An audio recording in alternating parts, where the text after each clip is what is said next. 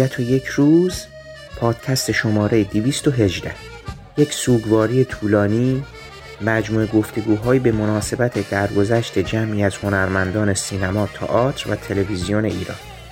این برنامه نکوداشت کیومرس پوراحمد با حضور عباس یاری.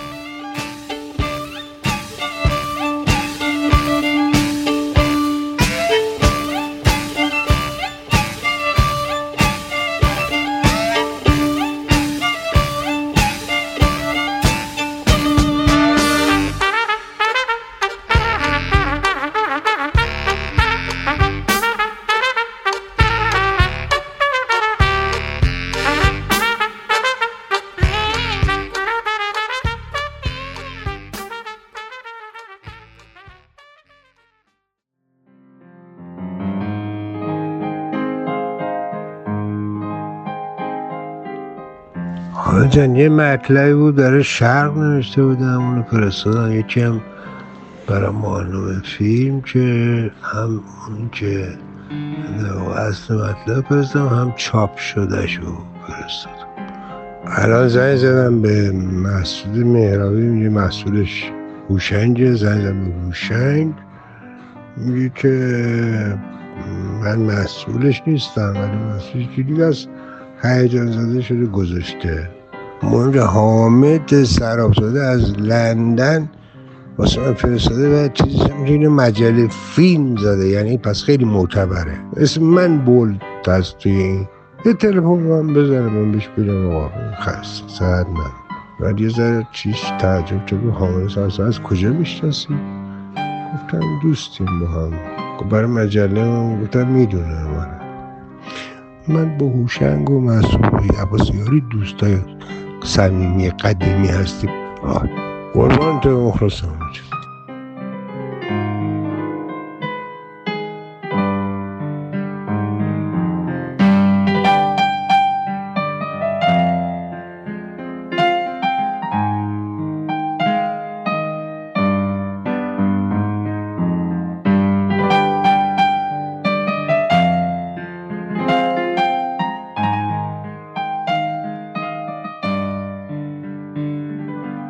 سلام. من حامد صرافی زاده هستم و خورسندم که شما پادکست ابدیت و یک روز رو برای شنیدن انتخاب کردید. آرزو داشتم امروز اول وقت با کیومرس پوراحمد تماس بگیرم. هفتاد و چهار سالگیشو تبریک بگم و اونم اولش با بیحسلگی جوابمو بده و بعد سر صحبت رو باز کنه و یک دل سیر بگه و بخنده و قر بزنه و عصبانی بشه و منو تسکین بده و بعد با یه خاطره ای قصه ای چیزی گفتگو رو به پایان برسونه. اما افسوس که او دیگه در کنار ما نیست. او فروردین امسال از قرار معلوم دیگه نمی‌خواست در کنار ما باشه و خب نبودنش با غم زیادی برای ما همراه شده.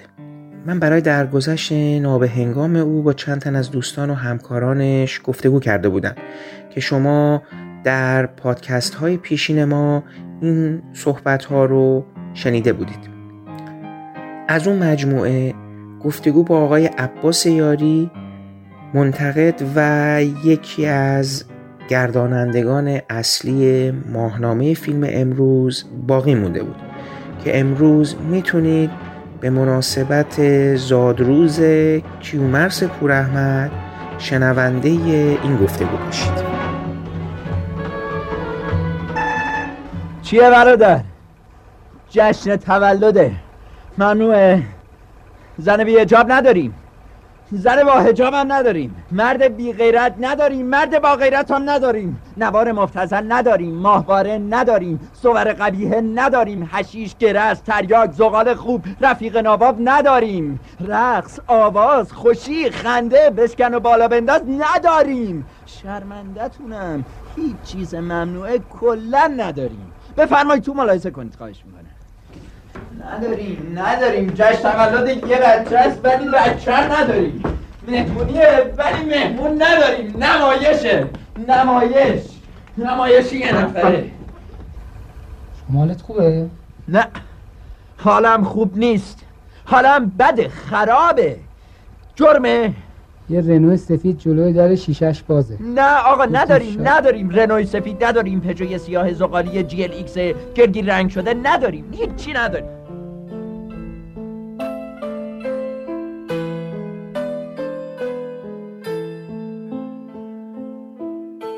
آقای یاری خیلی به شما تسلیت میگم در گذشته آقای پور احمد و من اینو با همه مهمان های دیگم که باشون صحبت کردم اینو مطرح کردم. واقعا اتفاق خیلی شکاوری برای ما بود و چهار روز قبل از فوتشون من باشون صحبت کردم. یعنی زنگ زده بودم عید و تبریک بگم چه و چه و چه. حالا بگذاریم. یه چیزایی هست در رشت بودم. آره. یا همین انزلی بودم. والا ایشون من تماس گرفتم اون ایشون با من تماس گرفت. من یعنی من ببینید من جمعه ای باهاشون تماس گرفتم. که باشون مثلا عید و تبریک بگم و گوشی رو پاسخ ندادن پاسخگو نبودن. بعد خودشون با من روز بعد تماس گرفتن. یعنی با تل... یعنی با واتساپ هم نه با تلفن من تماس گرفتن. بعد گفتم آقای پورمت براتون هزینه میفته بزنین من تماس می‌گیرم. نه گفت فلان و بیسار. بعد زنگ زدم یه صحبتی که باشون کردم و اینا خیلی چین آروم مثل همیشهش. گفتم چطوری آقای پورمت خوبم فلان. دیدین چجوری صحبت می‌کردن این موقعی که مثلا این حالت چیز بعد گفت که گفتم وای چطور خود فیلم چطور شده امسال با رفیجم بعد از سالا کار کردیم. میگم اینا رو من تو متنم نوشتم. آره رفیجم هم خوب بود فلان و اینا. آره حالا درست میشه فلان. گفتم اینم ما نشد مثلا یه تماسی بگیریم و مثلا من می‌خوام یه کاری داریم و مد... نشد باتون صحبت کنم. این وضعیت ایرانم تلفن‌ها چیز آره حالا فلان و اینا. بعد خب وقتی اون خبر رو من شنیدم دیگه خیلی تکان دهنده بود و هنوزم توی چیزش هستم و اینا. با حالا می‌خوام از خودتون بپرسم آیه یاری شما خبر رو تو چه وضعیتی شنیدین؟ اصلا واکنشتون چی بود؟ یه مقدار به ما بگین اصلا این تو این چند وقته چی آیدتون شده از این ماجرا که ما بعد دوباره فلاش بکی بزنیم در مورد رابطتون با آقای پور احمد و اصلا کلا مجله فیلم و اینا. آقای پور احمد اتفاقا شب قبل از این حادثه به من زنگ زد. یعنی واقعا یه شب قبل از مرگش. خب همیشه وقتی به تماس داشتیم اغلبم اون تماس می‌گرفت. خب خیلی از هر دری می‌گفتیم و بیشترم یه فضای خیلی بانشات و شوخ و شنگ بود. یعنی از هر دری چیزی می‌گفتیم و او هم به وجد میومد مثلا می‌گفت راستی این فیلم هم دیدم. ندیدیم. گفتم مثلا ندیدم. ببین اینجوری اینجوری اینجوری شروع می‌کرد. یا این سریال هم الان دارم می‌بینم و چه اتفاق جالبی. میگم بعد راجع به همه چه حرف می‌زدیم و گاهی اوقات به من مثلا تماس می‌گرفت که گفت این عکسی که مثلا شما بعد از مرگ آقای کیارستمی گذاشتین چه عکسیه؟ این چرا این انتخاب کردین؟ چون بدونم تو این کار کردی. فلان یه خود دعوا می‌کرد یعنی انتقاد خیلی سریع انتقاد می‌کرد. منم سعی می‌کردم توجیه کنم که اینجوری بعد می‌گفت نه با تو سلیقت که کل داده فایده نداره.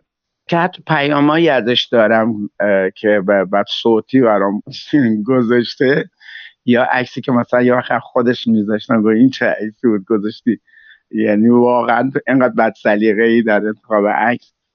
اون شب که به من زنگ زد چون من مهمون هم داشتم اولین باری بود که خیلی کم با هم دیالوگ کردیم.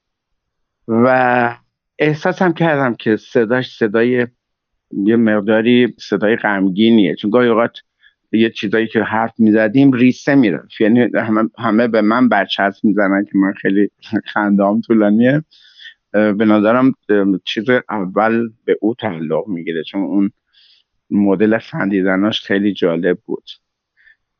به من گفتش که یادت زمانی که شما برای شب یلدا پرونده گذاشتید؟ یه ای به من می‌دونم یه ای به من گفتن که آقا مثلا اینو برای شب یلدا در مجله فیلم امروز پرونده گذاشتن ولی خب می‌تونستن مثل مثلا آقای تقوایی نمی‌دونم بیزایی عکستون هم بزنن روی جلد. و دوست داشت این چیز رو. یعنی اساسا نسبت به عکس خیلی خیلی حساس بود و خیلی علاقه من بود خیلی علاقه من بود. یعنی شما اگر ازش صد تا عکس هم می‌گرفتین امکان نداشت که چیز کنه. و تو این آخریام که اومد و فیلم بازی کرد می‌گفت که خیلی اخیرا دوست دارم که جلو دورمین باشم فیلم بازی کنم. بازی کنم اصلا. و می‌دونین که یک اون گلدن تایم هم نقشی که آقای پور احمد بازی کرد قرار من بازی کنم. من قرار بود من آقای گل مکانی با هم بازی کنیم. که کارگردانش چندی بار اومد با من صحبت کرد و اینا. گفتم من نه من نمی‌خوام. من فقط تو فضای مطبوعاتی و چیزی که به مجله رفت داره. من اصلا نمی‌خوام وارد فضای سینمایی بشم. اون اتفاقی که قبلا هم آقای مرچویی در فیلم نارنجی پوش یه نقش استاد دانشگاه بر من گذاشته بود که با خانم زنگنه هم قرارداد بسته بودم به عنوان همسر من.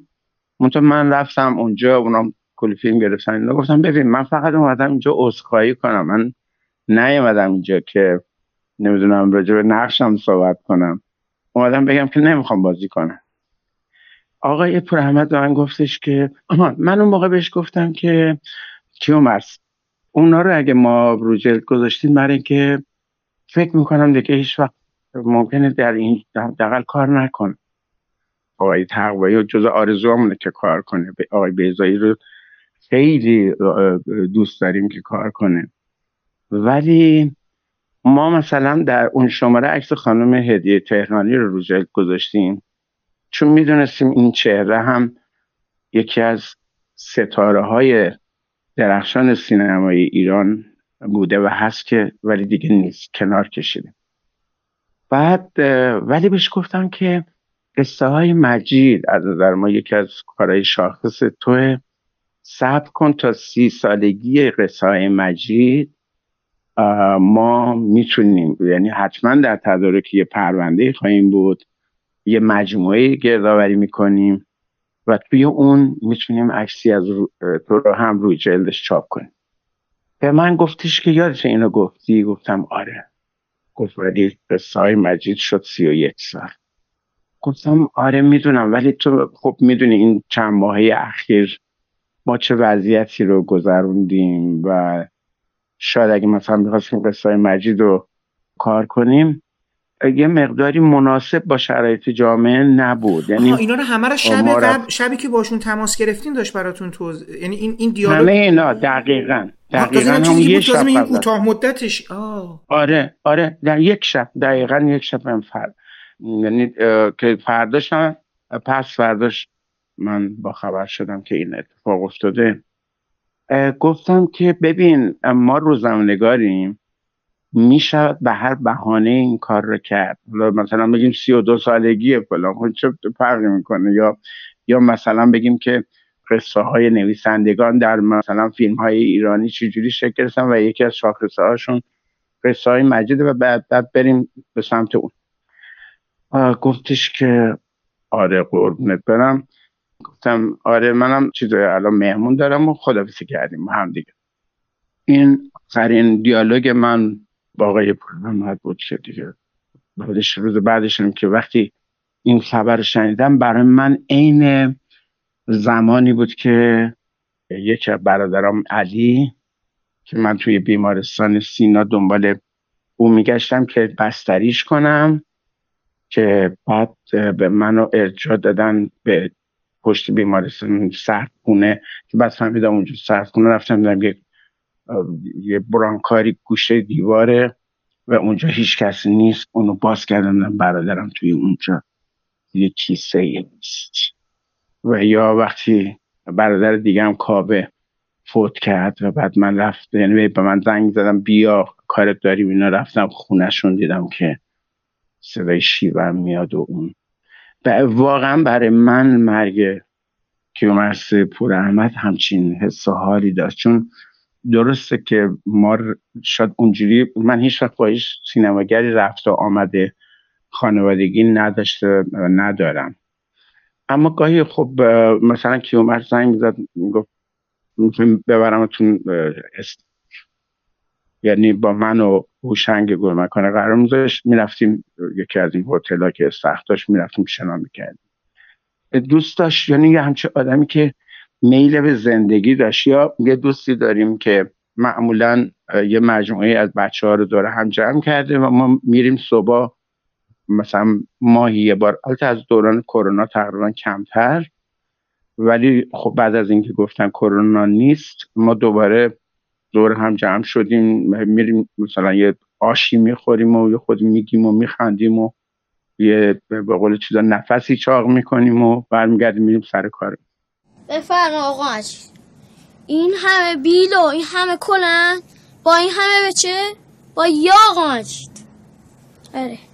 چه بیلا قشنگی سینا با. فکر کنم خارجی باشه. آره.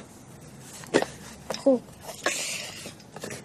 داین داین داین موج دین یک نظم و نوبت نای نای نای همه چیز راسم ساعت نای نای نای نای نای دیگه تو رو خدا این هم بیلست اینا چیه دیگه آه از این بیل اول این داست آره آه این درستش اسم من بسیار خوشحال و شادمان هستم که باعث سرفرازی بیبی عزیزم شده ام و در اردوی باغ عبدیشم چادری اختصاصی دارم و یک مسئولیت بسیار مهم به بنده واگذار شده است.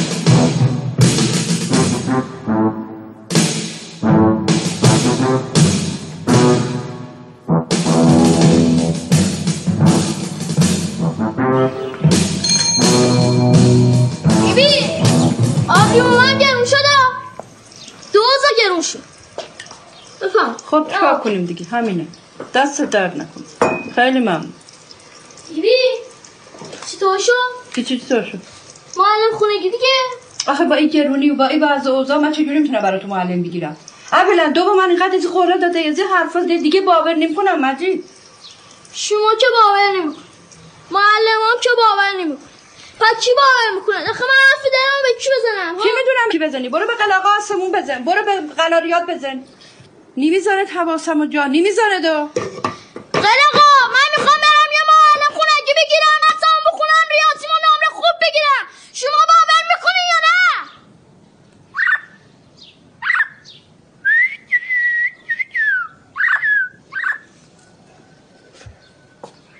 یه معلم خونگی توی این جمع همیشه کسی که بیشترین شوخی رو می‌کرد و بیشترین صدای قهقهش هم اینجا پخش می‌شد کیومرس پور احمد بود. یعنی انقدر ما میخندیدیم که می‌رفتیم زیر میز. خانمشون از قبل میشناختم چون خانمشون با دختر عموی من تو تیم والیبال عراق بودن. هر دوشون والیبالی بودن توی اون یه تیم هم بودن با هم دیگه. ولی میگم همدیگه رو در یه, وقتی جای دیگه مهمونی که جایی بودیم. و آخرین بار به اون شکلم آقای پراحمد و خانمشون عروسی پسر من اومدن چند ماه پیش. یه دفعه ظرف دو سال چند تا از نزدیکترین آدم های زندگیمو مثل پدرم مادرم دو تا برادرم و بعدش کارم از دست دادم. کما که من تو تمام مراسم های خود این عزیزانم خودم یکی از سخنرانای اینها بودم.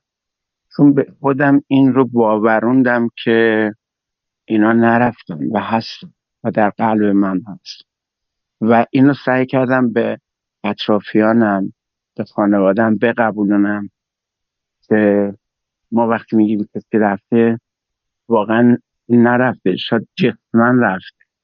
ولی من هر موقع تو خونم به یادشون میفتم تو دفترم به یادشون میفتم توی تاکسی هم به یادشون میفتم خب این یعنی اینا هست. حتما این نیست که من برم سر خاکشون اونجا یه سنگی رو روش به بکوبم و بگم که من به یاد شما هست می‌تونین شاید از این زاویه بتونه آدم خودش رو به یه آرامشی برسونه و بتونه به اطرافیانش این آرامش رو منتقل کنه. می‌دونین؟ ما اندازه غممون و اندازه شادیمون رو مراقبت نمی کنیم من وقتی آقای رنجبر رو که از دوستان آقای پور احمد بود در خونه آقای پور احمد با حالت گریان دیدم. یک آدم خیلی جنتلمن تا حدی سال خورده. گفتم کاش کاش کیومرس اونجا این کار رو نمی‌کرد خونه اون آدم.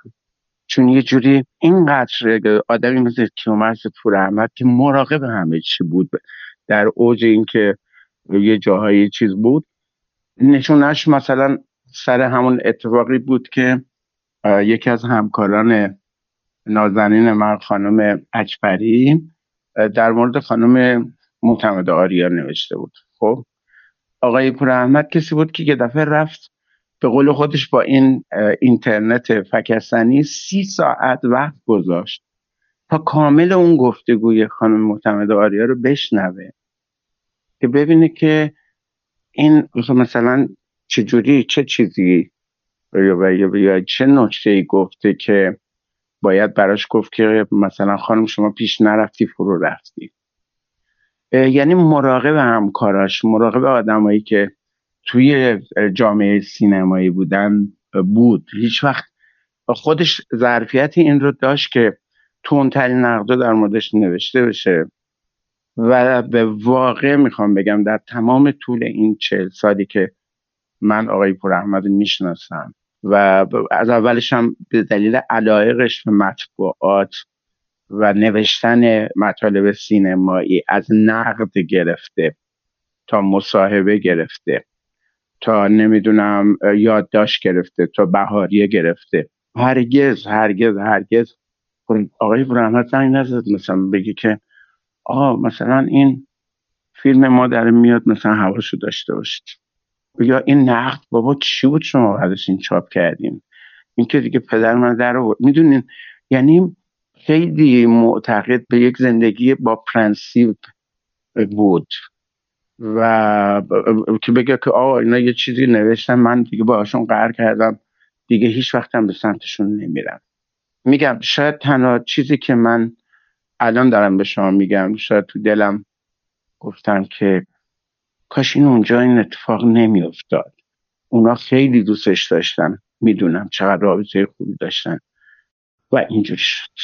میره برای من یه شک بود. وقتی شنیدم مثلا واقعا به هم ریختم یعنی مثلا انگار یه دفعه یه پت که محکمی خود سرم.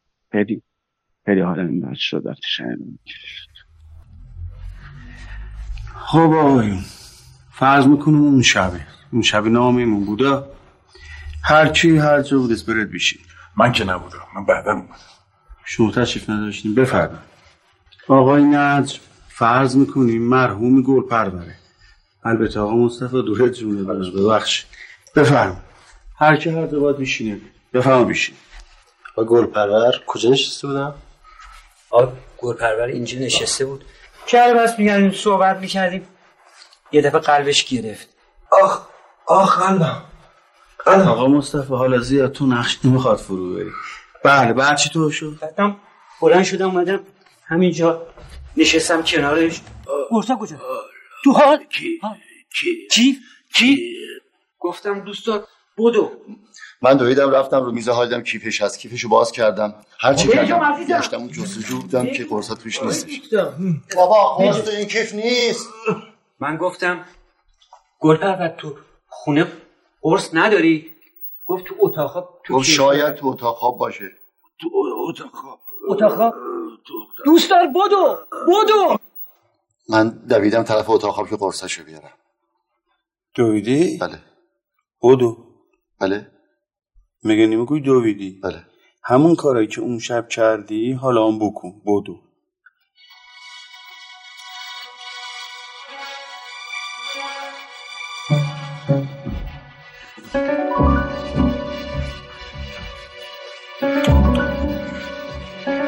رفتم تو اتاق.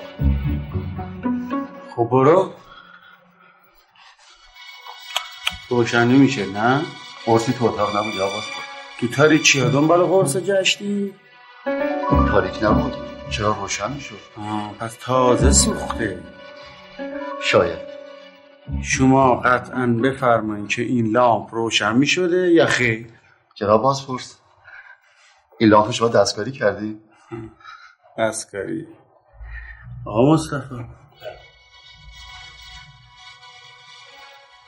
حالا این تو دل همین ماجرا پست بعدی که آقای گلمکانی در حقیقت یه استوری گذاشتن چیزی گذاشتن در حقیقت یه میزانی از تردید رو در خودش داشت. و الان خب من الان دارم می‌بینم که این صحبت در حال نمیگم ملکه ذهن شده ولی وارد یه بخشی از این گفتمان پیرامون مثلا خودکشی هنرمند چه و چه و چه شده.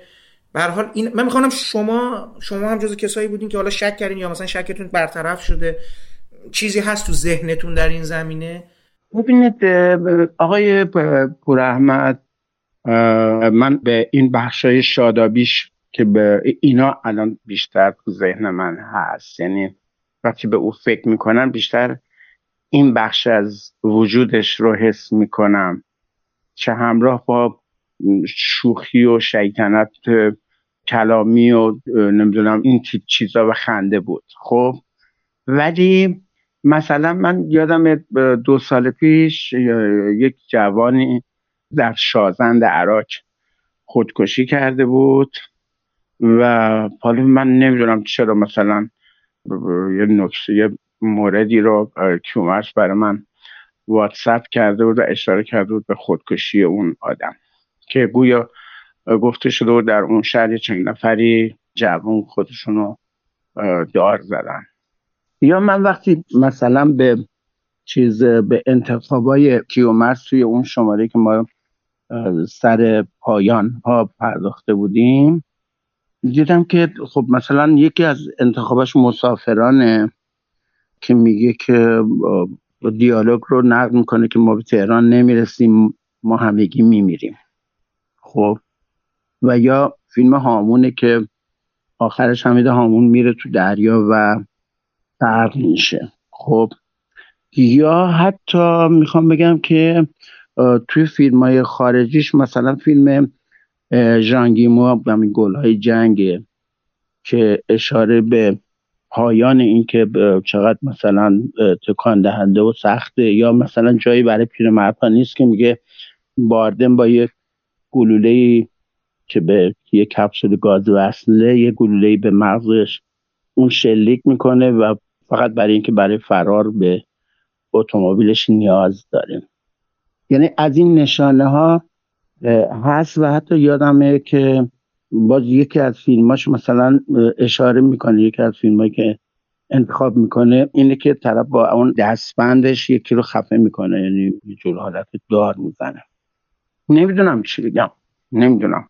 ولی میگم علا رقم همه اون شور و عشق و نشاطی که در کلام یه آدم هست ما در درون آدم ها نمی‌دونیم چی میگذره.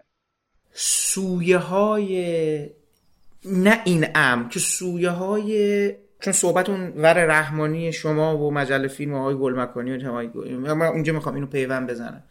ببینید آی پور احمد چند تا خصوصیت رو تو امان با هم داشت و این دقیقا اون آدم رو به نظرم تبدیل به انسان می‌کرد برای شما ایشونو مثلا بخوای یه, یه فیگور سینمایی جذاب بخوای در نظر بگیری اصلا کلا یه انسانی که چند بعد پیدا می‌کنه این وجه شوخ طبعیش بیخیا یعنی یه جور, یه جور یلخی خودش می‌گفت به خودش مثلا می‌گفت دراز لقلقو. دیدین مثلا یه آدمی خودش اینجوری خطا آره می‌کنه؟ بله همین گفته بله. با شما بود دیگه. دیدین اصلا چه جور رو, رو صندلی چه جوری میشینه چقدر راحت حرف می‌زنه.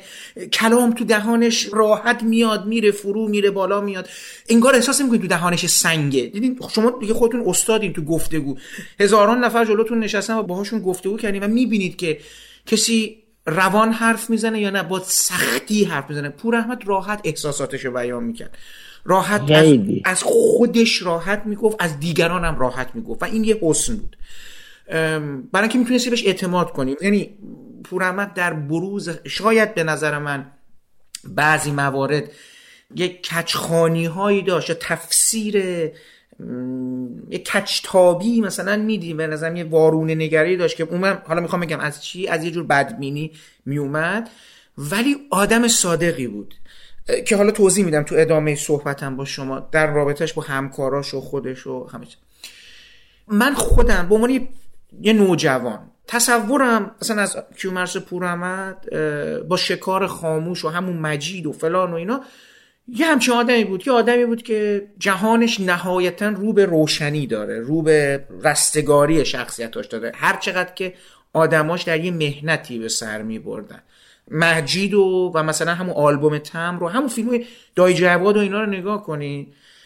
مثلا اون کرکتر داییه که مثلا یه قصه تو نیستی نمود یه کودکی و فلان و اینا. بعد این داییه چجوری حذف میشه از زندگی این؟ حالا خودش اون فیلمو خیلی دوست نداشت.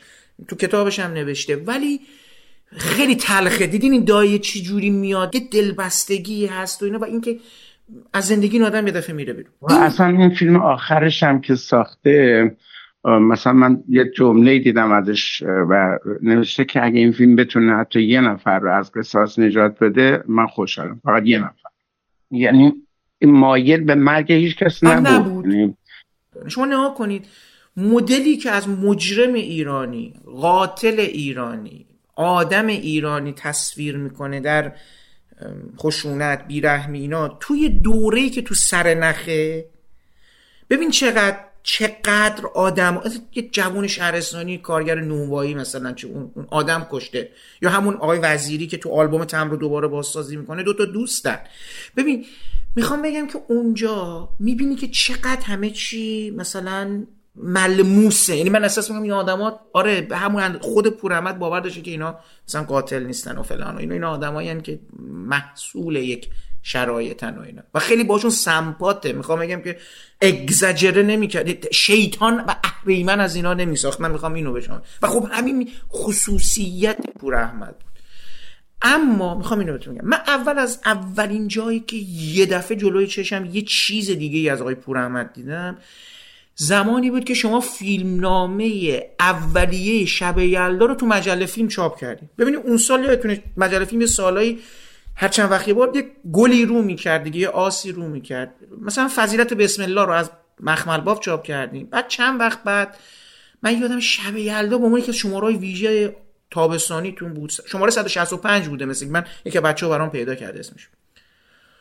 ببینید من اونو خوندم. اون شب یلدا رو خوندم. داستان یه مردی. اصلا منو مثلا برد تو مایه های مخمل باف سیاه. این اصلا فکر نمیگم اینو پور احمد نوشته. داستان یه مردی تو خونه گیر افتاده. هی داره اوضاع خرابتر میشه خرابتر میشه. خونه این ریشاش داره. من بچه خودش هم هست که در پرده رو می‌کشه و در رو میبنده. یعنی اینجوری نیست که از بیرون یه کسی اومده باشه و این رو تو این خونه زندانی کرده باشه. بله.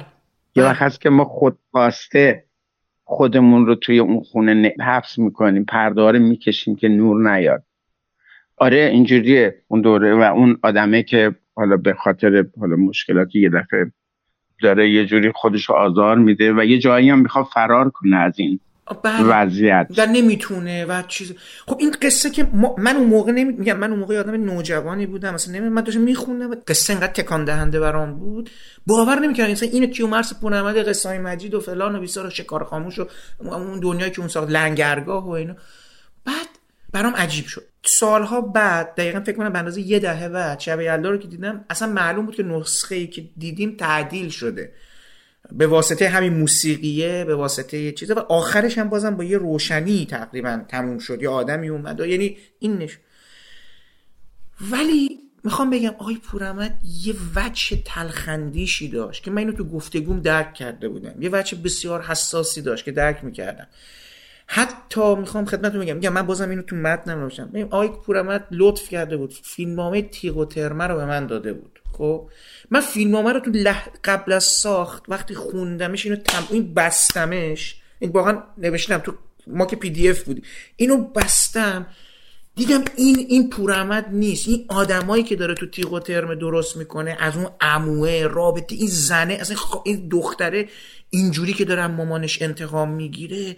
این آدما این اینا آدمای پورحمد نبودن. آدمای پورحمد خیلی میگم حتی در شرارتشون شرارتشون خیلی ایرونی بود. حالا من اینو می‌تونم بذارم به حساب تغییر یه چیزی تو جامعه ایران. که بله. تو پرانتز بله. می‌خوام بگم. اون آدم. ببین اصلا من دارم یه چیزی می‌بینم های یه چیزی تو جامعه ما خیلی تغییر کرده. من الان همین دیروز فیلم جنگ جهانی سوم رو دیدم. مال آقای سیدی و همین برادران لیلا. ببینید دیدین آدما رابطهشون با هم دیگه چقدر بیرحمانه شد. یعنی تصور این که اتفاقایی که من هنوز انگار مثل آدمی که حالا از ایران اومده بیرون نمی‌تونم این میزان بیرحمی آدما رو تو دل این مناسبات فیلمی نسبت به همدیگه این میزان یه چیزی تو جامعه ما فاندمنتالی پایه‌ای چنان تغییر کرده که سویه های خشونتش که سویه های سیاهیش شما می‌بینید مدل دیدین مدل آدمایی که حمید نعمت الله تصم... آدماش دارن با هم رفتار می‌کنن. شما مثلا شعله رو من اینا دارم به عنوان مثال می‌خوام بگم که تو مثلا نگاه کن یه انتقامی که یه مرد ایرانی میاد از بساط عقدش از یکی دیگه می‌گیره به قدری بیرحمانه است که مثلا من اینو تو مدل مثلا مکزیکو کلمبیایی و فرانسویش دیده بودم. احساس می‌کردم همیشه آدمای ایرانی با اون پس زمینه ذهنی سرنخی قاتلش هم بازم یه میزان عطوفتکی داره مثلا. یه خورده یه چیزی داره که احساس می‌کنی آقا این انسانه. سنگ نیست. ولی می‌دیدم که تو تیغ و ترمن مثلا پور احمدی هم که اون زمان مثلا سرنخ و ساخته و اینا یه همچین چیزی رو بروز میده. و خب ناراحت پور احمد معلوم نار... پور احمد خشمگین از خیلی چیزا. اینو می‌خوام بگم که منم دیده بودم و فکر کنم شما هم لمس کرده بودید. احتمالا دوروور به عنوان کسایی که با هم مراوده داشتین حالا شنا می‌رفتین هم دیگه رو می‌دیدین و اینا. فکر کنم همچی چیزی بود. ولی نه به این نه به این قصاوتی که شما میگید مثلا بری خونه دوستت یه همچین کاری بکنی. اصلا همچین کاری بکنی. اصلا هنوز نمی‌تونم باور کنم که مرز پورم همچین کاری با خودش کرده. نمیفهممش می‌دونید یعنی هم می‌فهمم هم نمیفهممش. شما اون یادداشتا رو نخوندین نه اون هشت سفر رو؟ به شما ندادن. خانوادگی کامل بوده. درسته؟ همه چی توش بوده دیگه. گویا یه بخشایشم اشاره می‌کنه که مثلا چه چیز رو چیکار کنن چه چیز رو چیکار نکنن. به بکید بده کار به کی کار همچی چیزایی بوده. اونجا که می‌دونم عزیز دلم خوبی؟ نازی خوبه؟ ناهید خانم اینا خوبه؟ زحمتشون دادی. نهار قربونت برم که همیشه فکر منی. نهار دو فرس چلو کباب با کوفیده اضافه. بله با پپسی کولا و کوکاکولا و همین چی کولا جونم. چشم چشم. نون و کره و رومبا پنی و گیدو با حلوا خوبه. حامد تلفن خارجه ها. آخه من شما رو خیلی دوست دارم. منم همینطور دوستت دارم. دورت میگردم. دوستت دارم. دورت میگردم. عشق.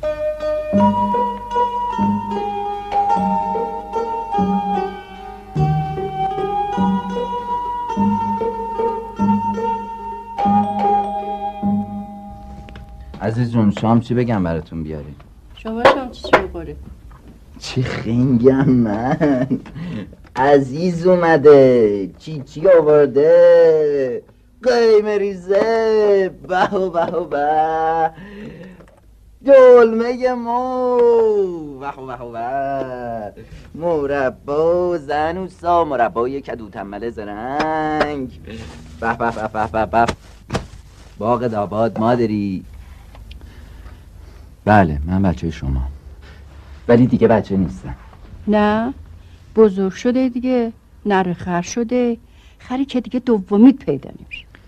این همه راه اومدی که همینو بگی. تلفن تظاهر می‌کنی که خوشحال زنه به چه دارن میرم من اگه حالی تو استعداد نشناسم که مادر نیستم که. حامد حامد زندگیت کو؟ حامد او همه عشقی که به پازن ریختی کو؟ حامد نازید کو؟ آینده بچه آینده بچه. اونجا قرص و کپسولش رو حراج کردن یا آمپولش رو می‌زنن. میگه میشه یه بچه بره تو قربت بی پدر بزرگ بشه در پیش رفت کنه. چرا خودت زده بخریه؟ چرا فکر می‌کنی من خرم و چیز نمی‌فهمم؟ عزیز جون شما هرس نخورین. به هر حال آینده بچه یه واقعیته. بچه های مملکت همشون بی آینده بچه های مملکت باباهاشون شغل دارن درآمد دارن نه مثل من. خونه خونه دایی پسنداز زفت درآمد زیر صفر. تو شغلت بد بود حامد؟ درآمدت بد بود عزیزم؟ مملکت مسلمونیه دولت هم مسلمونیه کارمندش هم باید مسلمون باشه. هر به تخمش میره حسنی به باباش حسنی به باباش میره. بی نمازی رو از باباش یاد می‌گیره. چرا نماز و روزه رو از مادرش یاد نمی‌گیره؟ نماز و روزه و با خانوم خندیده و نمی‌دونم دهنش بو می‌داده همه بهونه است. عزیز جون. چرا بهانه دادی دستشون؟ ده همه می‌خوان بهونه ندن دست کسی که تا مغز استخون دور یا کار شدن. یه مهندس پرواز متخصص غیر متحد بعد خونه نشین بشه. یه برادر متحد بعد اضافه کار بگیره. اگه هنوز سر کار بودی حقوق می‌گرفتی مهناز نمیره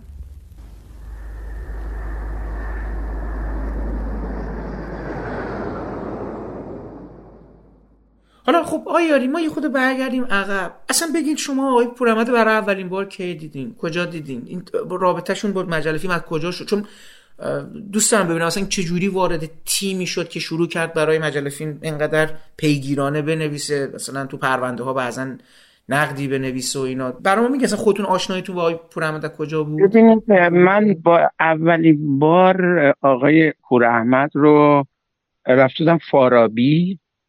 و پور احمد داشت اولین فیلمش رو بعد از انقلاب برای فارابی قرار بود بسازه. اونجا من فقط در حد سلام علیک بود.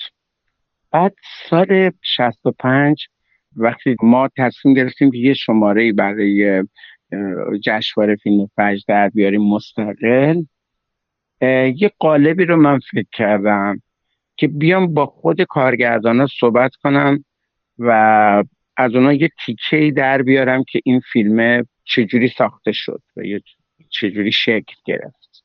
با آقای کیارستمی اون سال فیلم بگیم خانه دوست باید باشه خانه دوست اگه خانه دوست بله خانه دوست کجاست؟ تو جشنواره بود. من بهش زنگ زدم گفتش که الان که در گیرودار آماده کردن دیگه آخرین پیداش هستیم در حال مونتاژ.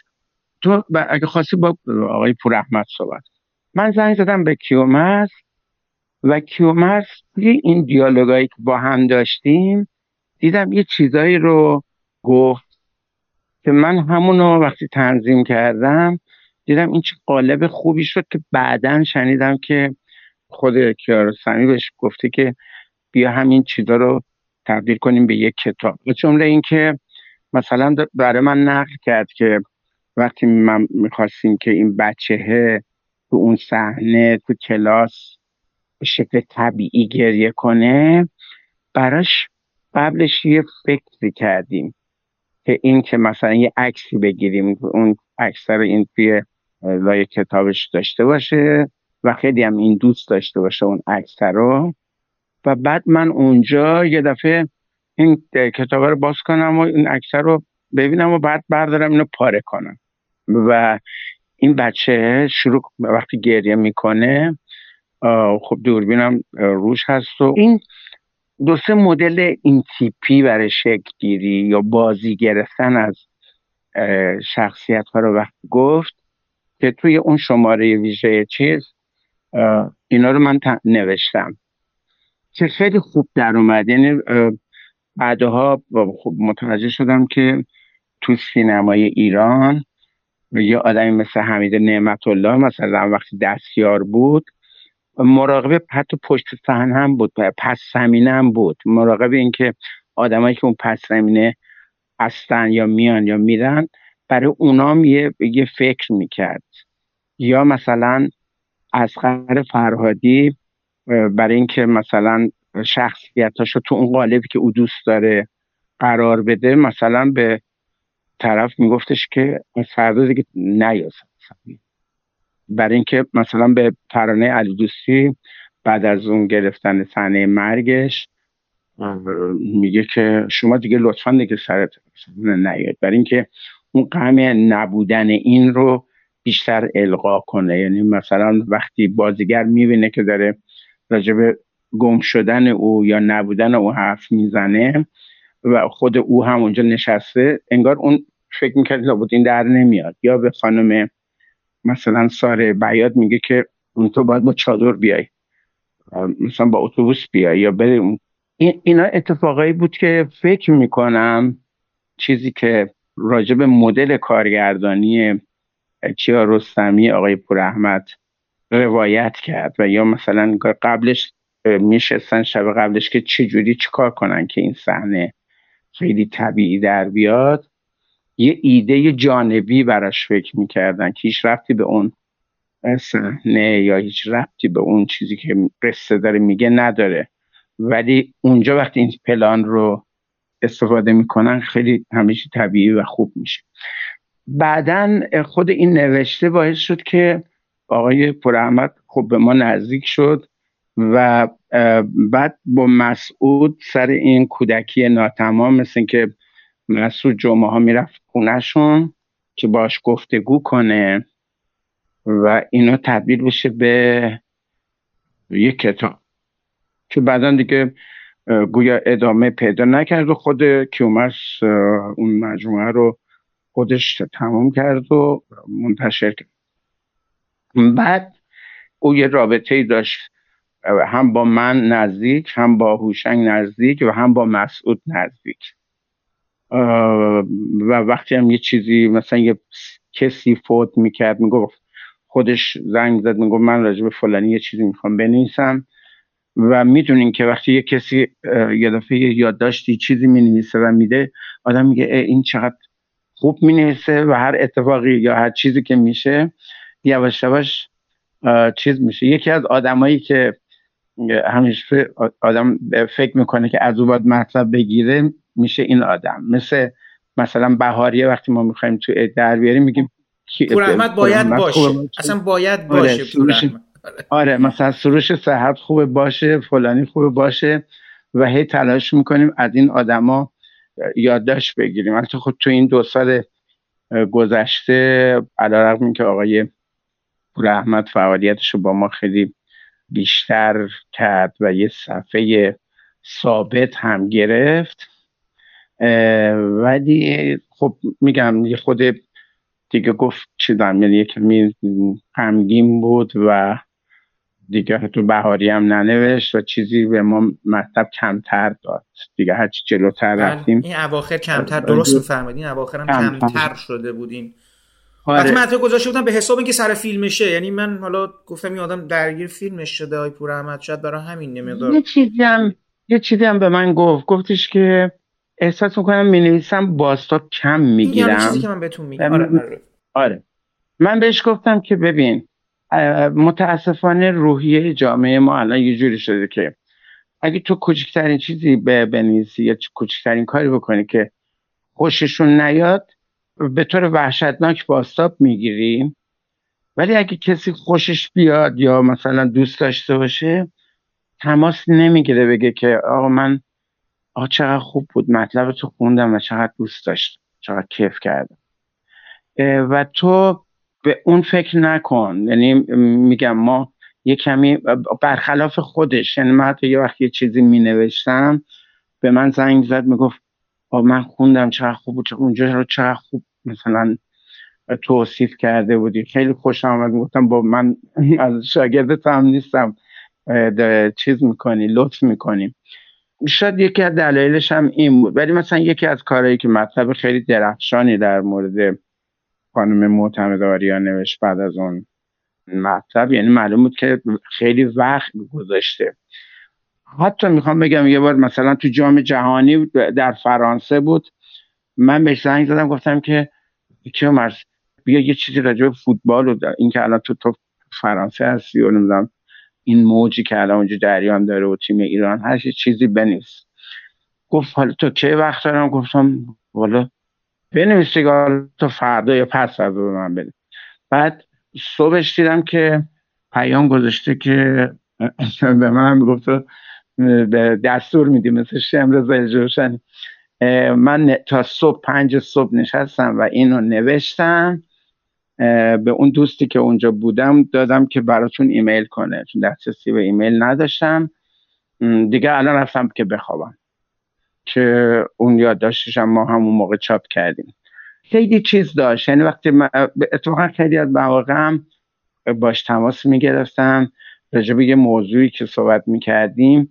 یه دفعه می‌گفتم خب هم این این این, این که خیلی خوبه همینو بنویس. دیگه حالا اسم من که شده این همینو بنویس توی مجله فیلم چون وقتی با بچه ها صحبت می‌کنم یه دفعه یه موضوعی رو مطرح می‌کنم. میگم آقا مثلا میگم بنویس میگم ما ایده ای نداریم. بعد همطوری حرف که می‌زنیم یه دفعه می‌بینم مثلا به یه چیزی اشاره می‌کنه بدون که خودش حس کنه که این چقدر موضوع مهمیه یا می‌تونه مبنایی یادداشت یا یه موضوعی باشه. و توی اون صفحات فشت و آینه که اون موقع یادداشتای کوتاه ما چاپ می‌کردیم و آقای پول احمد معمولا حضور داشت و اون موضوعات هم معمولا با هم دیگه حرف می‌زدیم و او مینوشت. یا کسی که فوت می‌کرد مثل مثلا ناصر چشمازر چه مثلا حتی اشاره می‌کرد که چشمازر هیچ وقت حتی مهمون هم داشت. وقتی سفره رو یعنی میز رو میچیدن که غذا بخوره اول می‌رفت پشت پنجره غذا میریخت برای گربه ها و بعد میومد میشست یعنی به این نکات احساسی خیلی توجه داشت و اتفاقا همون مطلبی هم که اگر یادت باشه در مورد ناصر چشمازر نوشته اشاره کرده به اینکه کسی بود که اینقدر آدم خوشقلبی بود و, و, نمی‌خورد خودش غذاشو مگر اینکه قبلش یه مقداری به اون گربه هایی توی چیز پشت پنجره خونش غذا داده باشه. دیگه همچی موجودی بود. البته من واقعیتش توی فیلم های اخیرش میگم که خب بخش دولتی و اینا که طبیعی با ممکن بود با آقای پرحمد کار نکنه و بخش خصوصی در شرایطی که شما یه اصلا نمی‌تونید برآورد برای تولید فیلمتون بکنید.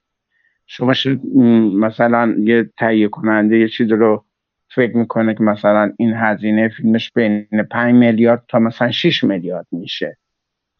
ولی شب میخوابه می‌بینه که ای بابا یه دفعه مثلا قیمت فلان چیز فلان چیز اومد پایین. بعد ناچره که فشار بیاره بگی که آقا زود باش زود باش زود باش این تموم کن. یا الان دیگه دیگه پولی آهی هم در وسط نیست. یا فلان صحنه رو که می‌خوای بگیری ولش کن دیگه. یه جور اون تهش جمع می‌کنیم. مثل مثلا دل شدگان که آقای حاتمی وقتی میرن برای فیلم برداری و فیلم پولشون تمام میشه ناچارن آخرش رو با اون تابلو نقاشی تمام می‌کنه. و بخشی از قصه انگار رو اون میاد. که سرنوشت این گروه موزیسی هم به کجا می‌رسه. و یکی دلایلش اینه که اونجا وقتی میرن دیگه اون آخراش پولی در بساط نداشتن که بتونن فیلم برداری کنن. خیلی الان شرایط برای فیلمساز ایرانی برای کار کردن فیلمساز ایرانی با تهیه کننده بخش خصوصی سخته. میگم خود ما هم مثل همین وضعیتی که داریم الان برای یه شماره ما کاغذمون مثلا از 500 هزار تومان یه دفعه شده 700 هزار تومان یه دفعه شده یه میلیون تومان یه دفعه شده یه میلیون و 500 هزار تومان. می‌دونید؟ یعنی اصلا شما نمی‌دونید با چی کار کنید. و خود در نظر بگیرید که یک کارگردان می‌خواد با یه مجموعه آدم کار کنه می‌خواد یه چیزی رو خلق کنه. بعد میره نمی‌دونه وای اون گروه می‌تونن مثلا با این بودجه فیلم مثلا دیگه به آخر می‌تونن اونا غذا بخورن یا نباید در خونشون غذاشون هم بیارن. یا فلان جایی رو که می‌خوان برن فیلم بگیرن مثلا اجارش بوده X مقدار الان شده ده. خب نمیشه. خب اینا همه تنشایی که فیلمساز باید تحمل کنه. کار جمعی زمان بندی داره باید زود تموم بشه. و من فکر می‌کنم که هیچ وقت دیگه بخش خصوصی ما کارگرداناش نمی‌تونن مگر اینکه همون کمک چیزای دولتی و اینا باشه که اونم تابع اینه که اونا میگن فلان صحنه فلان چیز باید باشه فلان چیز یاد نباید باشه یا فلان صحنه یا فلان آدم نباید. می‌دونین یه کمی نمی‌دونم. نگران آینده سینما ایران. من احساس می‌کنم سینمای ایران کلا دیگه پذیرنده اون جنس نگاه و اون جنس گرامری که توش پور استاد بود دیگه نبود و نیست. ببینید پور احمد راوی دنیای خاکستری آدمای ساده بود. راوی دنیای همون آدمای آلبوم تم بود سرنخ بود مجید. کسانی از طبقه تقریبا دهک های پایین اقتصادی کشور مال اون زمان تازه که در دل فقر بیعدالتی یه زیستی رو داشتن این زیست وجوه انسانی داشت. برآمده از یه دورانی بود که نهایتا نسل من تجربهش کرده بود با اون اشیاعش با همون جزئیاتش.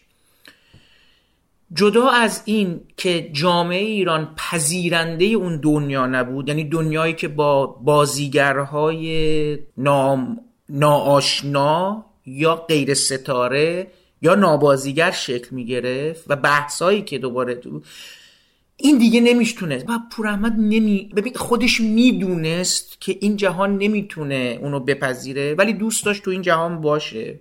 و من واقعیتش رو بخواین احساس می‌کنم که میگم حالا اینا رو من همه رو به یه نوعی تو اون مطلبم آوردم که به نظرم پروژه های آقای پور تقریبا از اتوبوس شب به این بر تقریبا شکست خورده شد. پروژه های سیاسی که دنبالش بود پروژه های سینمایی که دنبالش بود آرزوهایی که داشت. مثل همه ما و مردی بود چون به شدت حساس. همین که شما دارید میگید به شدت من ببینم آقای پورحمد یه چیزایی من بر پورحمد خیلی آدم مغروری بود. یعنی بر... می‌خوام بگم اون دو وجه اینا و اینو تو دلش میریخ ولی یه جا می‌زد بیرون. و این یه جا می‌زد بیرون خیلی هم سریع می‌زد بیرون. برای همین هم است که با خیلی از دوستای اطرافش یه بگو داشته تا حد مثلا که آقا من دیگه نه من نه تو هست. خودش گفته دیگه هم فرهاد سبا هست هم ناصر چشمازر هست هم خود کیارستمی هست. من حتی فکر کنم شاید با شما من چند وقت پیش داشتم یه این یاد من برای آقای پور خیلی مطالب خودم رو میفرستادم. چون کسی بود که تا آخر می‌خوند و به من نظر می‌داد. این اتفاقا خیلی جالبه که اینکه شما گفتین خیلی نکته ایجا خودش انت... ببین همون کاری که خودش در مورد خودش انتظار داشت برای بقیه ولی انجام می‌داد. می‌خوند و نظر می‌داد آقا اینجاش اینجوری کن اونجاش این جالبه اینجاش جالب بود فلا من رفته بودم کره جنوبی روزانه سفرنامه کره رو براش میفرستادم.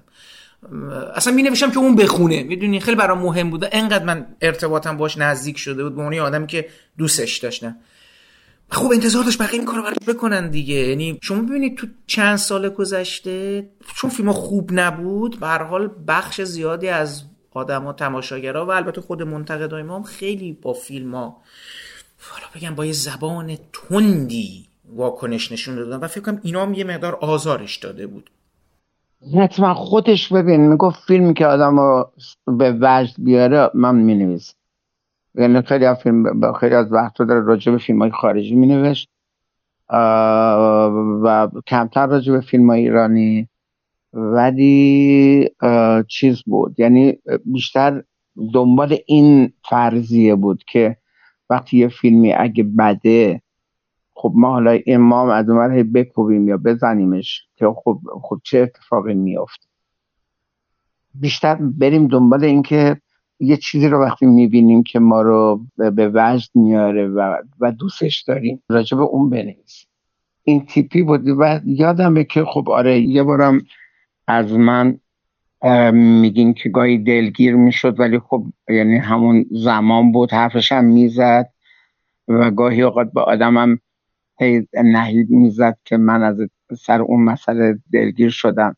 سر آقای زندیات محمد نوری که قرار بود کیومرس با او صحبت کرده بود که یه فیلمی بسازه. همون گل یخ بود دیگه قرار بود پروژه گل یخ با اون بشه که نشد نه نه یه چیز دیگه ای نه یه چیز دیگه ای نوشته بود که شخصیت اصلیش محمد نوری بود که دوست داشت محمد نوری تو اون فیلم بازی کنه. و محمد نوری وقتی اون به اصطلاح خط قصه رو شنیده بود همون لحظه خوش شما دود با تو خوب اونم ولی بعدش دیگه قبول نکرده بود که این کار رو بکن موقع چون من با آقای محمد نوری خیلی نزدیک بودم خیلی تماس داشتیم یا حتی تا اون روزای آخر زندگیش که روی یه تختی گذاشته بود روبروش هم یه تلویزیون گذاشته بود و خوابیده بود و این بازی های همون زمان هم جام جهانی بود نمی‌دونم کدوم یک از این دورهاش بود و این بازی ها رو می‌دید.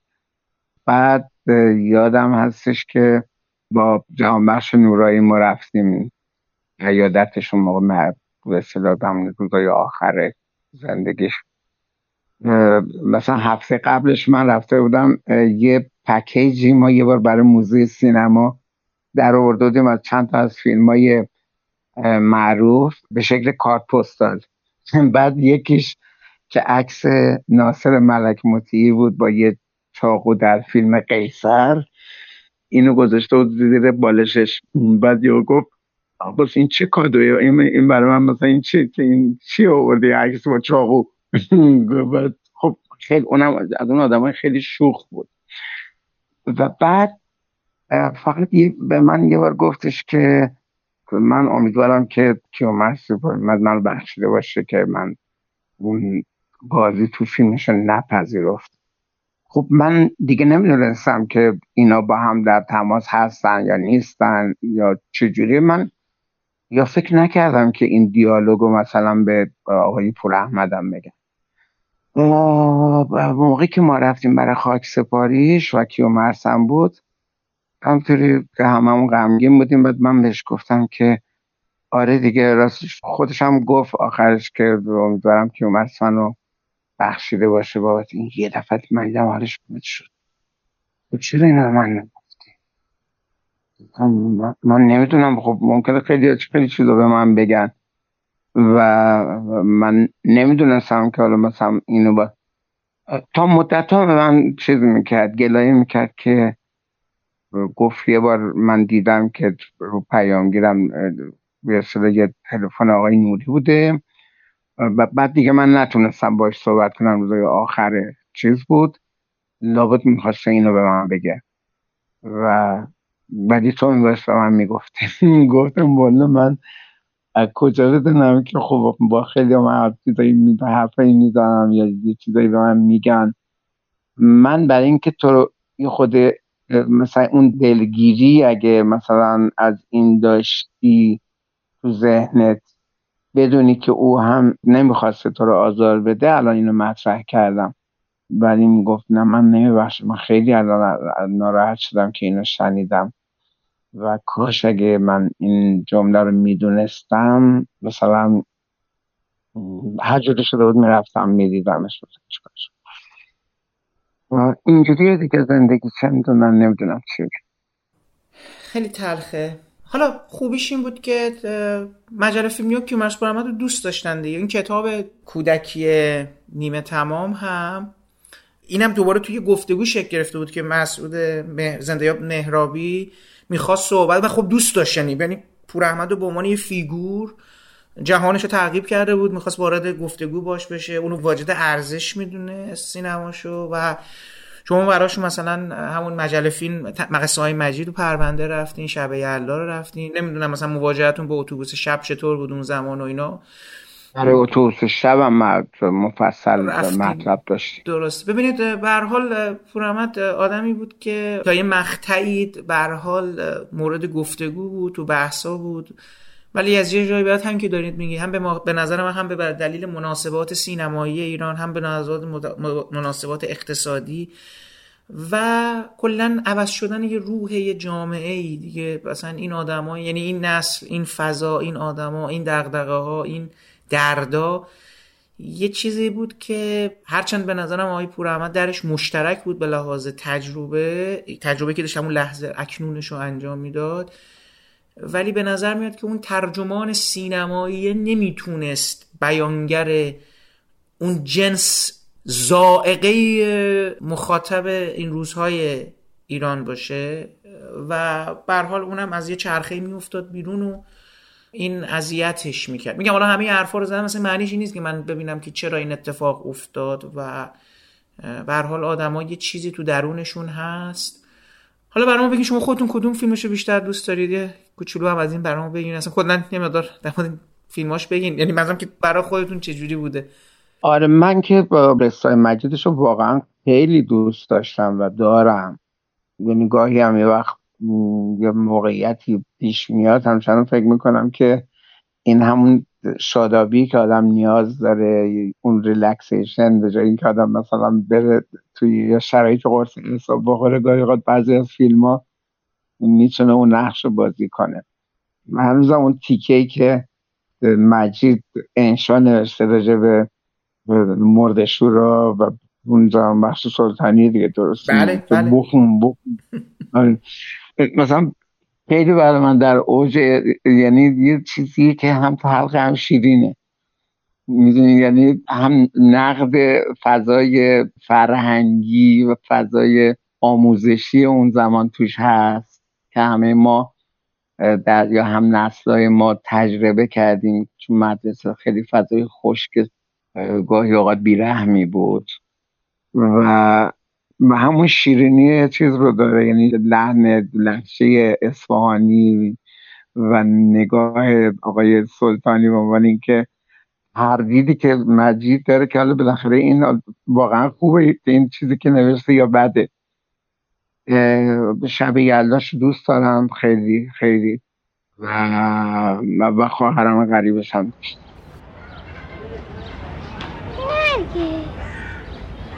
بیا جامونو عوض کنی چطوری؟ خب معلومه. تو برو پیش مامان منم میرم پیش بابا.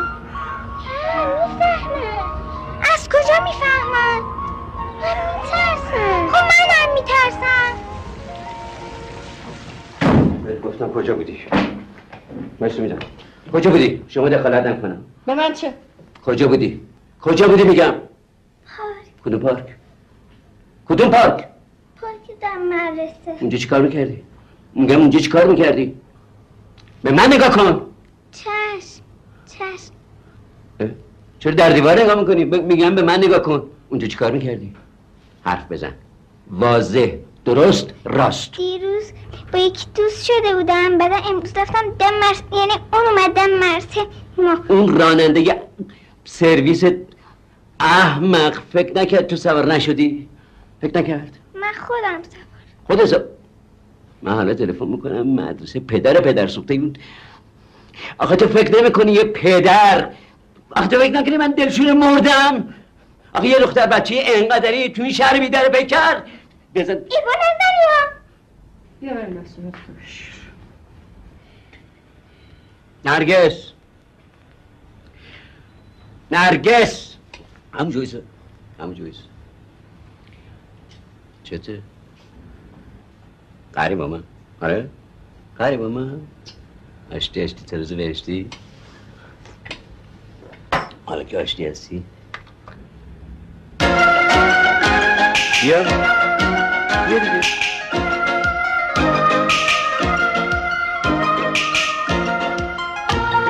خوشت میاد؟ ها؟ صد دانه یاقوت بخون دسته به دسته. خوبه؟ با نظم و ترتیب یک جا نشسته.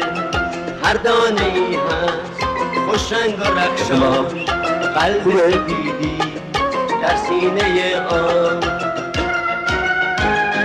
حالا یه چیزایش مونده ها.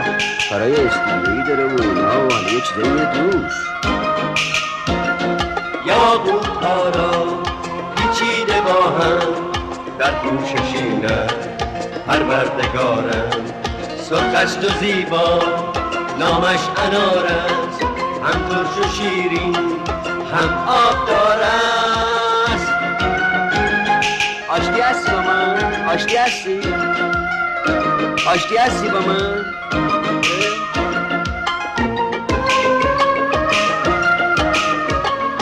صدانه یاقوت دسته به دسته با نظم و ترتیب یک جا نشسته.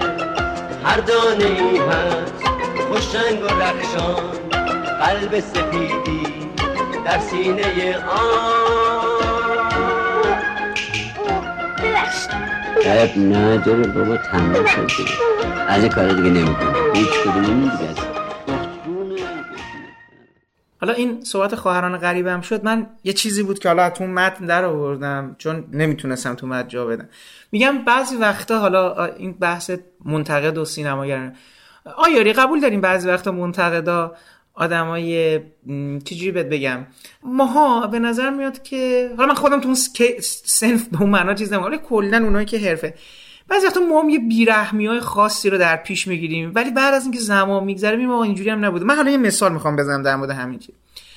یادتونه دکتر صد یه نقدی بر خواهران غریب نوشت. فکر کنم اسمش بود کاغذها در باد یه همچین چیزی. آقا پنبه فیلمو زد. درسته؟ مثلا یعنی گفت آقا این فیلم فیلم خوبی نیست دیگه. یعنی اصلا کلا چیز کرد بله. بله. بعد من باشم خودم فاصله می‌گرفتم. یا اصلا کلا روی کرده که می‌خوام بگم مجله فیلم. مثلا دارم میگم. مدلی که مثلا با یه مجموعی از فیلم های دهه 60 و 70 ما مواجه شدن که آقا این فیلم ها فیلم هایی بود که مثلا آقا نباید این مثلا چیه مثلا. یا مثلا مدل یه جور بیتفاوتی در مورد یه سری کارهایی که اگه اونا شکل می‌گرفت ما یه سینما چه مثلا دارم میگم فیلم همسر مهدی فخیم زاده اون مدل سینما دارم. میگم. بله. الان که آدم فاصله می‌گیره میگه آقا ما داریم الان یه فیلمایی می‌بینیم. اساسا پیشنهاد خواهران غریب برای سینمای سالم به مفهومی که آقا هم سرگرم کننده است همون شوخ طبعی رو داره تلخی رو داره ملودرام دیگه اصلا موسیقی داره بله فلان داره. آدم خوب. آره. بله. آره. دکتر صد پیش ما نیست پور احمد هم پیش ما نیست دیگه. و بعد خود اون نقد اون زمان هم. آقای صد خیلی بیرحمانه بود. می‌خوام بگم اینو می‌خوام بگم. آره. ما بعضی وقتا خیلی بیرحم میشیم نسبت به یه سری کارهایی که دارن یه پیشنهادایی می‌کنن. پور احمد هم یعنی اونجور تاختن به خواهران غریب. الان داریم می‌بینیم خواهران غریب هرچی خوب و بد بود و اینا سگش به هزار تا از فیلم های مثلا عامه پسند الان آره،. شرف داره. اون خیلی فیلم بهتری بودش. با همه حدود و سقورش درسته. من یه چیزی رو بگم که به نظرم این حتی از اون نقد نوشتاری هم بدتره. سینمای رسانه شما فرض کنید که یک فیلمسازی با عواملش اومدن این فیلمشون رو ببینن. خب حالا احتمالا فیلمساز با خانمش یا مثلا برادرش یا چشم اینا اومدن تو سالنی نشست.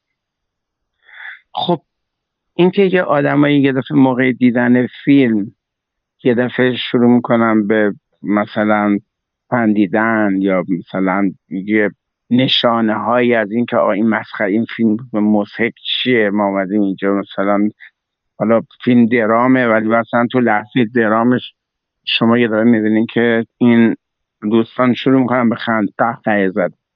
فکر می‌کنم این رو من اصلا یه خود حرکت تفکیر بدی می‌دونم یعنی مثل اینه که یه کسی یه سالونی در سخنرانی می‌کنه بعد یه آدمایی همونجا شروع کنن به مثلا به هر حال شما می‌تونین نقد کنین سخنرانی اون آدم یا می‌تونین فیلمش رو فیلمش رو و نه خودش رو. بعدم بشین راجبش بنویسین.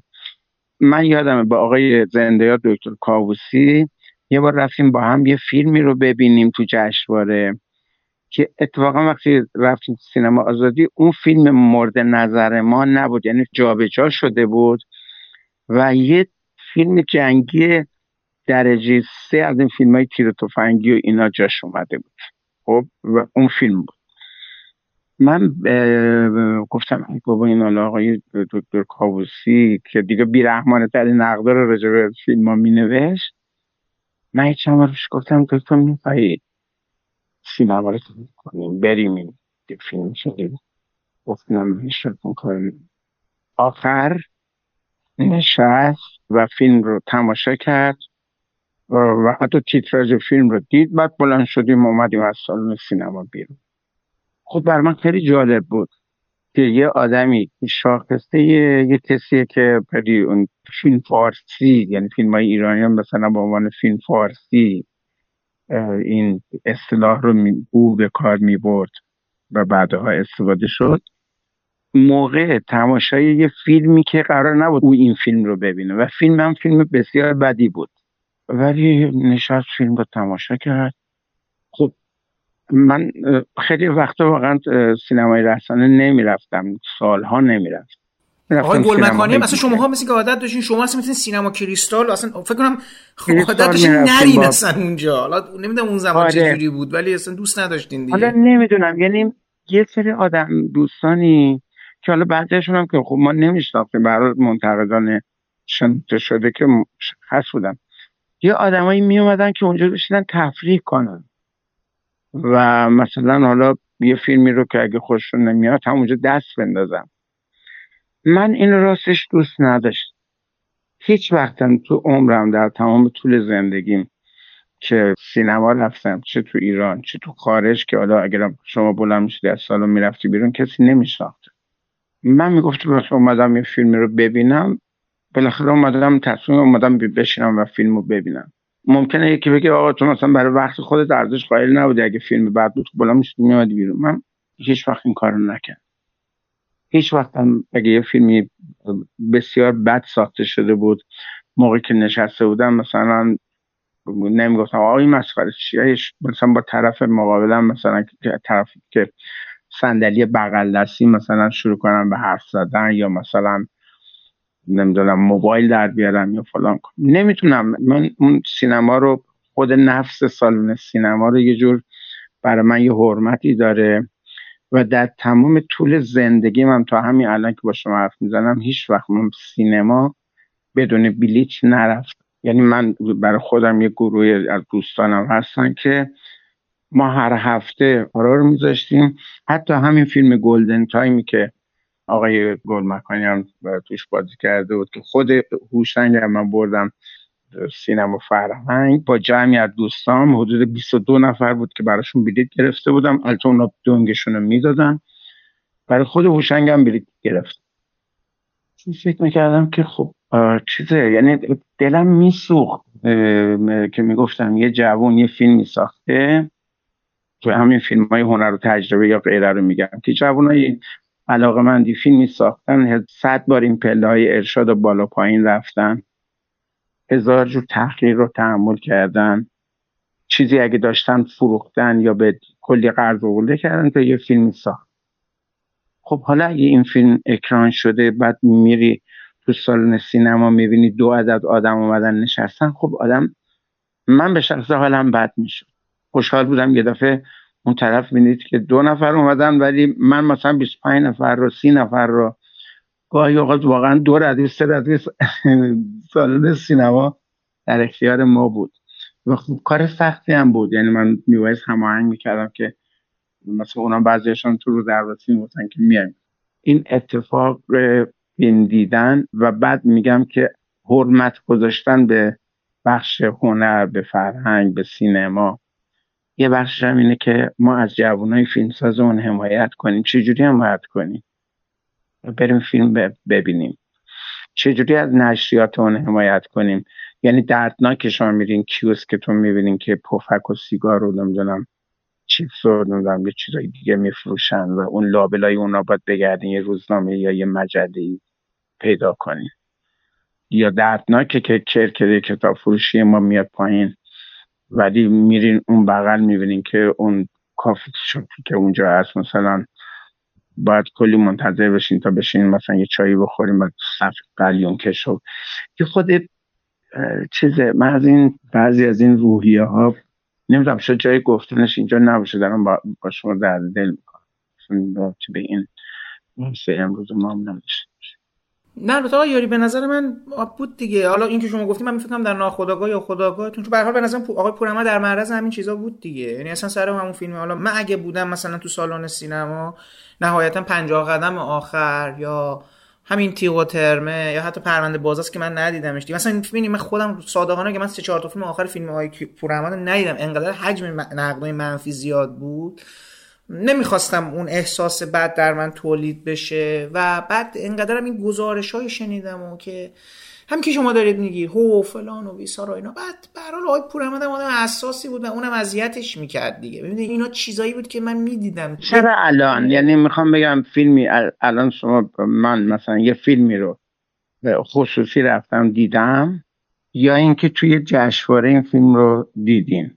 خب آیا درسته که هنوز این فیلم اکران نشده؟ پنبه این فیلم رو بزن حالا نه دیگه. به اون منطقا عادلانش اینه که این اتفاق نیفته دیگه. آره، ما فکر می‌کردیم آره یعنی واقعیتش این که یه شیوه ما در اون دوره مجله فیلم یا بعدش این بود که می‌گفتیم بذاریم فیلمه وقتی از اکران برداشته شد وقت بیم راجبش نقد نویسیم اگه نقد کن ولی اگه نقد مثبت خب چه کمک می‌کنه به سینما و اگه حتی همزمان با نمایشش هم بذاریم خیلی هم ولی چیزه یعنی چی؟ از اولی یعنی همون لحظه ای که ما فیلم رو توی جشنواره دیدیم حالا به سبت آقای فراستی که بیاد تو هفت بگه که آقا مزخرف جفنگ فلان مقواس فلان.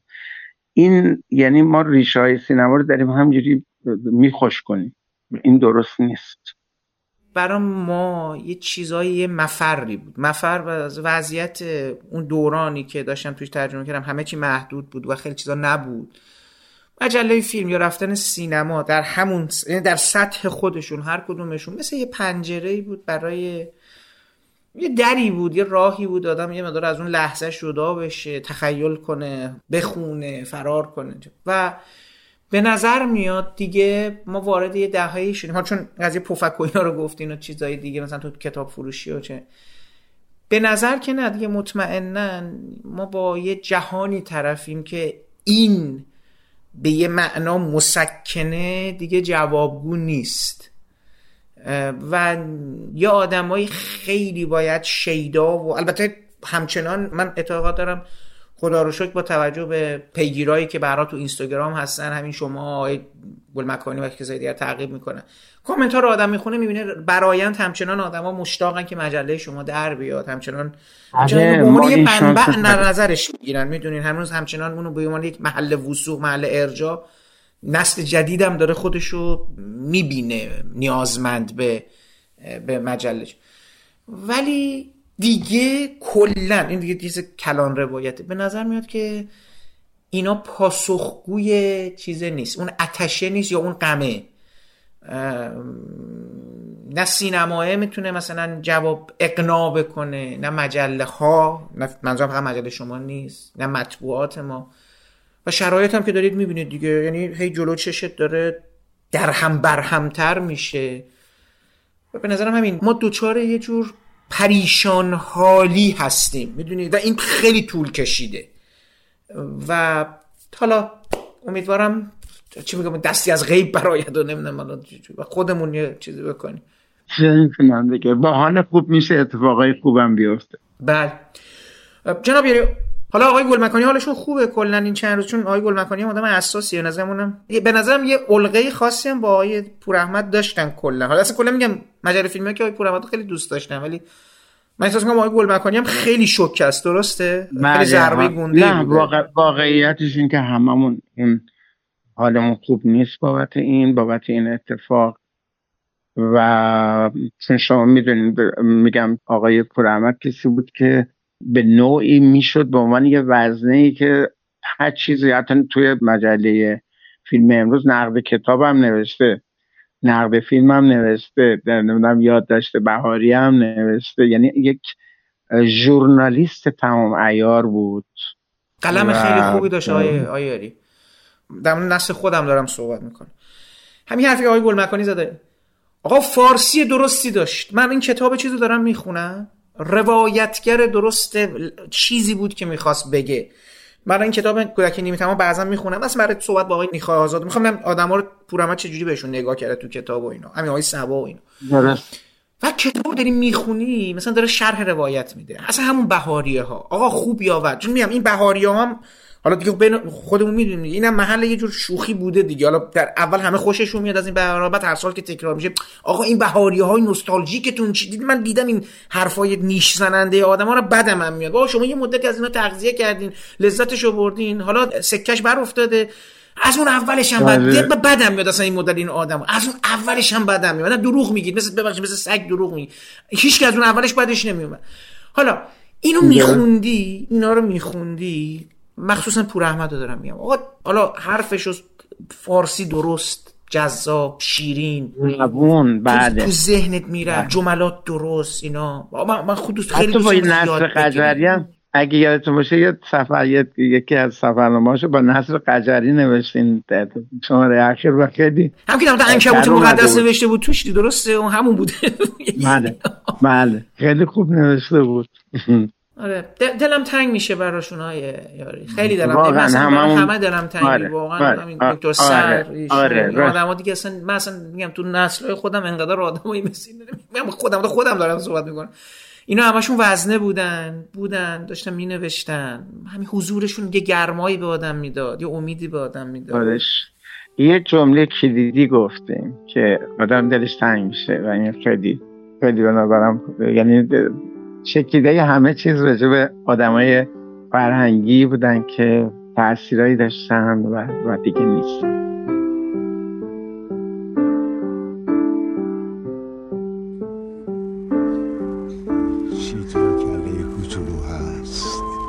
گمونم می‌خوان چلچله رو قطعش کنن. چطور مگه؟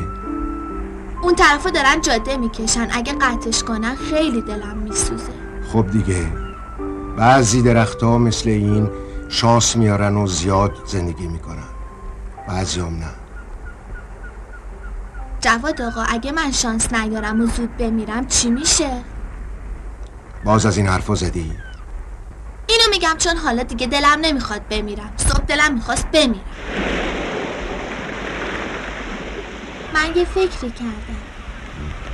شما بیا و یه کاری بکن. چی کار بکنم؟ بیا خونه ما. به بابام بگو که منو بده به شما خب الانم مثل پسر منی. فرقی نمی‌کنه. اگه میشه دلم می‌خواست شما پدر من بودی. حالا میشه. به خدا میشه. بیا منو از پدرم بخر. ببین کوچولو هر بچه ای واسه پدرش عزیزه. اینو باید بدونی. یادته یه روز گفتم که من نباید اصلا به دنیا می اومدم؟ اون روز مثل روزهای دیگه ای که با جواد آقا بودم من رسوند نزدیک ده من پیاده شدم. من دست تکون دادم. جواد آقا کلاه تکون داد. مثل روزهای دیگه. کامیون دور شد. من روی پل موندم و بازم دست تکون دادم مثل روزهای دیگه. از دور دیدم که کامیون به خط آهن رسید. مثل روزهای دیگه. اما کامیون رد نشد. موند. جواد آقا. مرد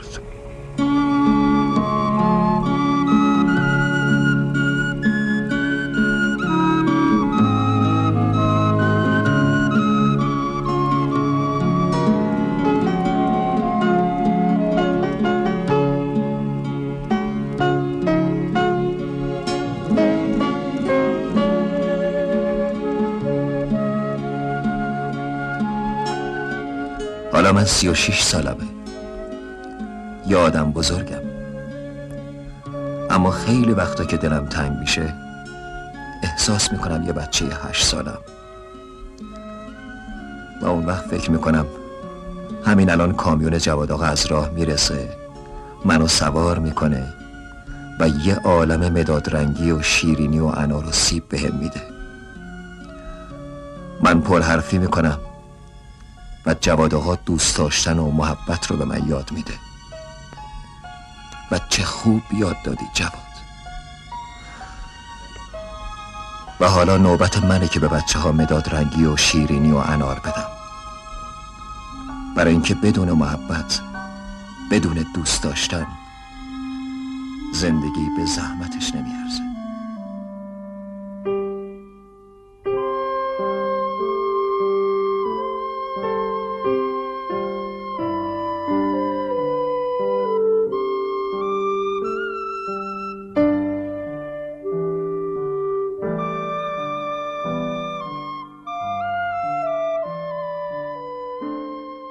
این پادکست هم همینجا به پایان می‌رسه و من امیدوارم صحبتهای آقای عباس یاری درباره کیومرس پور احمد برای شما مفید و شنیدنی بوده باشه. پیش از خداحافظی باید از زحمات آقای محمد شکیبا که تدوین این پادکست رو به عهده داشتن تشکر کنم و برای رعایت نصف نیمه حق معلف از قطعات موسیقی استفاده شده در این پادکست نام ببرم. موسیقی عنوانبندی با نام رقص گدایی از ساخته های گروه کلزماتیکس هست و برگرفته شده از آلبوم موسیقی جن زده. باقی قطعات عبارتند از بخشهایی از گفتگوهای فیلم شب یلدا نوشته کیومرس پوراحمد با اجرای محمد رضا فروتن محمد جعفری الهام چرخنده مریم پوراحمد و پروین دخت یزدانیان. بخشهایی از موسیقی متن فیلم شب یلدا ساخته حمید رضا گراخچیان تنظیم موسیقی صحنه‌ها و تعلیم آواز پری ملکی با بهرهگیری از آثار حشمت سنجری مهدی خالدی و باقی آهنگسازان و ترانه سرایان.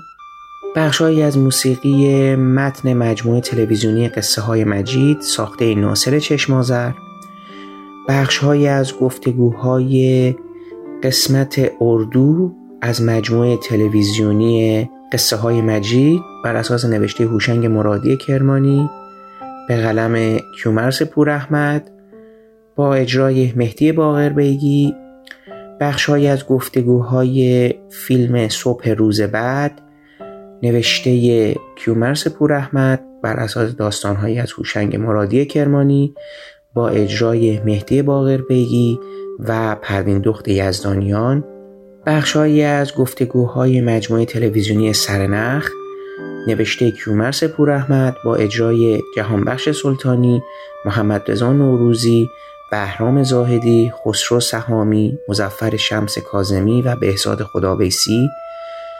بخشهایی از موسیقی متن فیلم خواهران غریب ساخته ناصر چشمازر بخشهایی از گفتگوهای فیلم خواهران غریب نوشته کیومرس پور احمد و اسقر عبداللهی با اجرای خسرو شکیبایی، الهه علیاری، الهام علیاری و پروین دخت یزدانیان. بخشهایی از گفتگوهای فیلم بیبی چلچله نوشته کیومرس پور احمد با اجرای داوود رشیدی، آرش احمد علی خان و صدای احمد آقالو.